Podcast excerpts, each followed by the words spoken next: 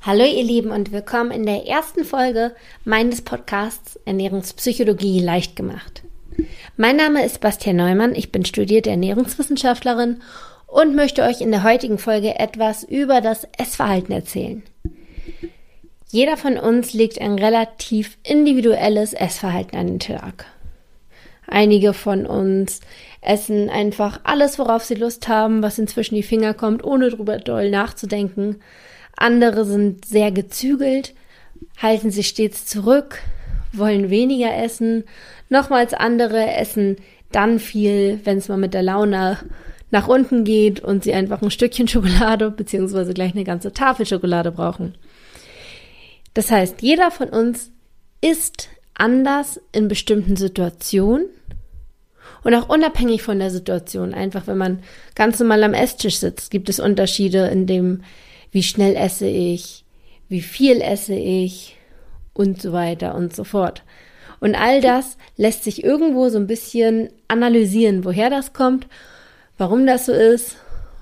Und das ist relativ wichtig dafür, weil ein bestimmtes Essverhalten natürlich auch Konsequenzen hat Richtung Übergewicht zum Beispiel. Das ist so ein großes Thema in der Ernährungspsychologie und im Essverhalten.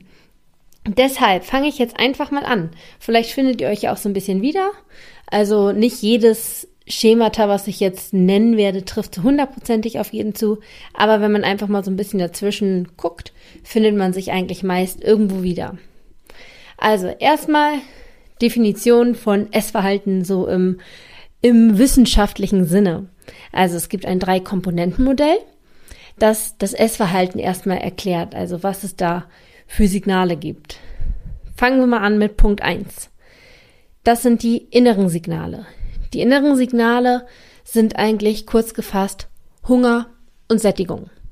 Die sind noch bei jedem relativ gleich. Die sind auch einfach triebgesteuert. Das war schon immer so, das ist so und wird auch immer so bleiben. Egal ob bei Mensch oder bei Tier, wenn wir Hunger haben, brauchen wir was zu essen. Wenn wir Hunger haben, geht's auf Jagd beziehungsweise an den guten Kühlschrank. Der zweite Punkt sind die äußeren Signale. Die äußeren Signale sind jetzt vielfältiger. Da gibt es sehr viele Punkte, die dazu beitragen. Zum Beispiel die Erziehung. Je nachdem, wie man erzogen wurde von den Eltern, was es zu essen gab, was auf den Tisch kam, was die Eltern dir vorgelebt haben, ob man Gemüse aß oder nicht, ähm, oder auch, ob man den Teller aufessen musste oder ob man mit Essen belohnt wurde, beispielsweise wenn man das Zimmer aufräumte oder wenn man eine gute Note nach Hause brachte, dann gab es was Süßes. Ähm, das beeinflusst das Essverhalten sehr, das ganze Leben lang. Das sind einfach Sachen, die man als kleines Kind so eingetrichtert bekommt und die werden einen das Leben lang verfolgen. Zum anderen, was auch noch äh, äußere Signale sind, beziehungsweise äußere Einflussfaktoren, ist die Herkunft oder auch die Kultur. Wenn man einfach mal vergleicht, wir gehen jetzt mal hier aus, von Deutschland aus, im Vergleich zu Asien. Es werden einfach ganz andere Lebensmittel gegessen. Es sind andere Kulturen, andere Geschichten, die das, ähm, die Esskultur geprägt haben. Und je nachdem legt man auch ein anderes Essverhalten an den Tisch. Sei es denn, was man isst, aber auch wie man es isst. Hier isst man in der Regel mit Gabel, Messer, Löffel. In anderen Ländern sind es dann die Stäbchen oder auch die Hände auch Essverhalten. Was auch noch entscheidend dazu beiträgt und fast am wichtigsten ist für, die, ähm, für den Bereich Übergewicht, Abnehmen, ähm, ist die Industrie. Die Industrie hat nämlich ganz schön viele Tricks auf Lager, wie sie uns dazu bringt, mehr zu essen. Und das machen wir ganz unbewusst. Deshalb darüber werde ich auch noch eine äh, ausführliche Folge machen, so äußere Einflussfaktoren, ähm, weil wenn man diese kennt, kann man die umgehen. Wenn man die nicht kennt, fällt man da wirklich einfach drauf rein. Ähm, und das führt dann über die Jahre tatsächlich schnell mal zu einem Übergewicht. Deshalb mache ich darüber in den kommenden Wochen nochmal eine extra Folge. Der dritte Punkt des Drei-Komponenten-Modells sind die rationalen Entscheidungen. Man kann einfach ganz bewusst entscheiden, wie man essen möchte. Meist ist das, geht es immer so ein bisschen mit dem Lebensstil einher, zum Beispiel eine vegane Ernährung oder Diäten, wenn man abnehmen möchte. Und all das beeinflusst das Ernährungsverhalten einfach sehr stark.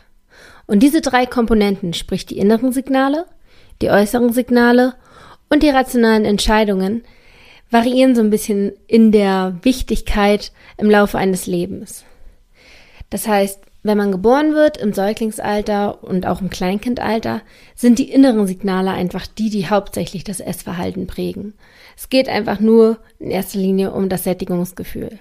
Kleine Kinder würden jetzt niemals sagen, ich will unbedingt dies und das essen und dann und dann. Die essen wirklich etwas, sind nach kurzer Zeit satt und das war's dann auch. Da ist dieses ähm, Sättigungsverhalten, ähm, Sättigungs der Sättigungsmechanismus noch sehr gesund, was man im Laufe des Lebens leider so ein bisschen verliert. Ähm, beim Aufwachsen werden wir einfach sehr geprägt. Also da zählt nicht nur, dass wir satt werden, sondern merken auch immer mehr, ähm, dass das Essen auch eine soziale Komponente beispielsweise erfüllt, dadurch, dass man beisammen ist, die Kommunikation irgendwie auch während des Essens ähm, stattfindet und man einfach so anfängt, erste Emotionen und e Ereignisse, Erinnerungen mit dem Essen zu verknüpfen. Wenn wir dann erwachsen sind, läuft es eigentlich nur noch über dem Kopf. Und das ist da, wo wir, ich denke mal, der größte Teil, der das jetzt hört, ähm, wo wir angekommen sind. Bei uns ist dieses Hungersättigungsgefühl meist einfach nur noch sekundär. Es gibt Leute, bei denen das tatsächlich noch sehr intakt ist Glückwunsch dazu, aber bei den meisten funktioniert das Essverhalten einfach wirklich nur noch über den Kopf. Wir essen nicht dann, wenn wir Hunger haben. Wir essen dann, wenn die, wenn es 12 Uhr ist und Zeit fürs Mittagessen ist. Das heißt, wir haben keine innere Uhr mehr, sondern wir gucken wirklich auf die Uhrzeit, um zu bestimmen, wann wir Hunger haben und wann nicht, obwohl der Körper eigentlich noch gar keine Signale gesendet hat. Wir fangen an, Kalorien zu zählen und und richten uns danach, wie viele Kalorien etwas hat, anstatt zu sagen, hey, ich habe Lust darauf, sondern wir entscheiden bewusst. Wir hören nicht mehr auf unseren Körper. Und das kann ganz schnell mal ins Ungleichgewicht führen. Wenn wir dann einfach mal längere Zeit das unterdrücken, weil wir zum Beispiel abnehmen wollen. Druck erzeugt Gegendruck. Danach schwanken wir ins Extreme andere und sagen, hey, alles, was ich mir verboten habe, möchte ich jetzt nachholen. Und ähm, fängt einfach an, wirklich zu bunkern und Heißhungerattacken zu bekommen. Und das ist halt einfach das, ähm, weshalb diese Ernährungspsychologie so verdammt wichtig ist. Weil all das muss man erst erkennen, bevor man daran arbeiten kann. Und diese Sachen sind meist viel, viel wichtiger, als zu wissen, wie jetzt eine gesunde Ernährung funktioniert. Das weiß ich, das weißt du, das wissen die meisten hier. Die meisten von uns wissen, dass es zum Beispiel besser ist, ein Apfel zu essen anstatt Schokolade, wenn man abnehmen möchte. Jetzt muss man aber erstmal herausfinden, warum isst man trotzdem die Schokolade, obwohl man weiß, dass der Apfel wichtiger ist. Das ist dieses, ähm, dieser Kern in der Ernährungspsychologie, der einfach so bei dem Abnehmen helfen kann, weshalb ich das so, so wichtig finde und so gerne verbreiten möchte. Und durch dieses, ich sag mal vorsichtig in Anführungsstrichen, falsche Essen entstehen einfach so verschiedene Esstypen. Ich möchte jetzt einfach mal kurz und knapp paar Esstypen vorstellen, werde aber auch hierzu nochmal eine ausführlichere Folge machen. Also es gibt beispielsweise ähm, was jetzt noch relativ gesund ist, sag ich mal, den Genussesser.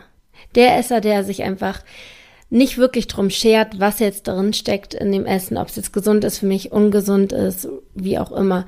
Der isst einfach, weil er gerne essen mag. Bei denen gibt es natürlich auch einige Übergewichtige, die sich einfach noch nie, wirklich nie mit dem Thema Ernährung auseinandergesetzt haben und das Essen einfach genießen, wie das halt kommt und die stören sich auch nicht an ihren Extrapfunden. Ähm, es gibt natürlich auch schlanke Genussesser. Aber das ist so, sag ich mal noch, das gesunde Essverhalten. Dann gibt es den gezügelten Esser, der ist sehr verbreitet. Das ist der Esser, der wirklich bei jeder Mahlzeit drüber nachdenkt, was er isst. Es ist nicht zwingend so, dass er gerade alle Kalorien zählen muss und so weiter. Aber egal was er isst, er denkt drüber nach, wiegt, wiegt es ein bisschen ab im Kopf. Hm, ist es gut, ist es nicht gut? und wie viel kann ich davon essen und verzichtet dann im Idealfall auch. Allerdings das Gefährliche bei diesem gezügelten Esser ist es, dass das meist auch nach dem Motto, wie ich eben sagte, Druck erzeugt Gegendruck, ähm, dann auch ins Gegenteil umschwingt. Also die haben meist so eine ähm, imaginäre Grenze, sag ich mal, bei der sie die Kontrolle bewahren wollen. Und wenn sie diese, diesen Kontrollbereich einhalten, geht es ihnen gut und alles ist super und ähm, sie leben gesund. Aber wird diese Kontrolllinie einmal überschritten, weil die ähm, gerade bei einer Geburtstagsparty sind und es einfach ein wahnsinnig vielfältiges Angebot an Lebensmitteln gibt und die einfach zugreifen ähm, und diese Linie einmal überschritten wird, fangen sie an, wirklich zu fressen. Dann haben sie einfach diesen Kontrollverlust und denken, boah, jetzt kann ich mich ausleben und jetzt muss ich auch. Das ist so dieses Gefährliche bei dem gezügelten Esser. Vielleicht findet sich da der eine oder andere wieder. Ähm, genau. Dann gibt's auch noch den ganz verbreiteten emotionalen Esser, der einfach auf Kummer mit Essen reagiert. Essen ist einfach das Ventil, egal in welcher Stimmung, irgendwie gleicht sich das mit Essen aus und ähm, die haben dann auch leider oft einen Hang zum Übergewicht. Dann gibt es auch noch den ähm, Zweckesser, der einfach sich nicht drum schert, was er isst, wie er isst, sondern einfach rein in den Magen, Fast Food, to go, alles, scheißegal, auf die Inhaltsstoffe, Hauptsache Magen gefüllt. Dann gibt es noch den beeinflussbaren Esser, der einfach ähm, sich sehr daran orientiert, was gerade die Leute um ihn herum essen oder was gerade im Angebot ist oder wenn er in einer Bäckerei vorbeikommt und das frische Brötchen riecht, dann muss er sofort das essen. Ähm, das sind die, die Lieblinge der Industrie, sag ich mal, die man am, am besten zu seinem Kunden machen kann. Ähm, dann gibt es auch noch den Gewohnheitsesser. Das ist auch ein ganz großes Thema, Gewohnheit beim Essen, ähm, der einfach zur gleichen Zeit immer das gleiche ist. Unabhängig davon, ob er Hunger hat oder eigentlich komplett satt ist. Der isst einfach des Essens wegen. Also, ähm, wie ihr vielleicht schon merkt, jetzt so an diesen kleinen Beispielen, es ist wirklich so, dass viel, viel, viel über Kopf läuft beim Essen. Und deshalb ist es so wahnsinnig wichtig, dass man mit sich mit diesem Thema auseinandersetzt. Und deswegen freut es mich umso mehr, dass ihr heute alle eingeschaltet habt. Ich hoffe, ihr habt so das eine oder andere heute schon mal mitnehmen können. Das war, ich sag mal, haben wir so ein bisschen an der Oberfläche gekratzt, so ein bisschen einmal ein Gefühl dafür zu bekommen, was ist denn überhaupt dieses Ernährungspsychologie und womit setzt es sich auseinander. Ähm, genau, da gehen wir jetzt in den nächsten Wochen einfach noch mal viel mehr in die Materie. Und ich nehme euch da sehr, sehr gerne mit. Damit sind wir auch schon am Ende der heutigen Folge angekommen und dass du immer noch dabei bist, soll natürlich belohnt werden.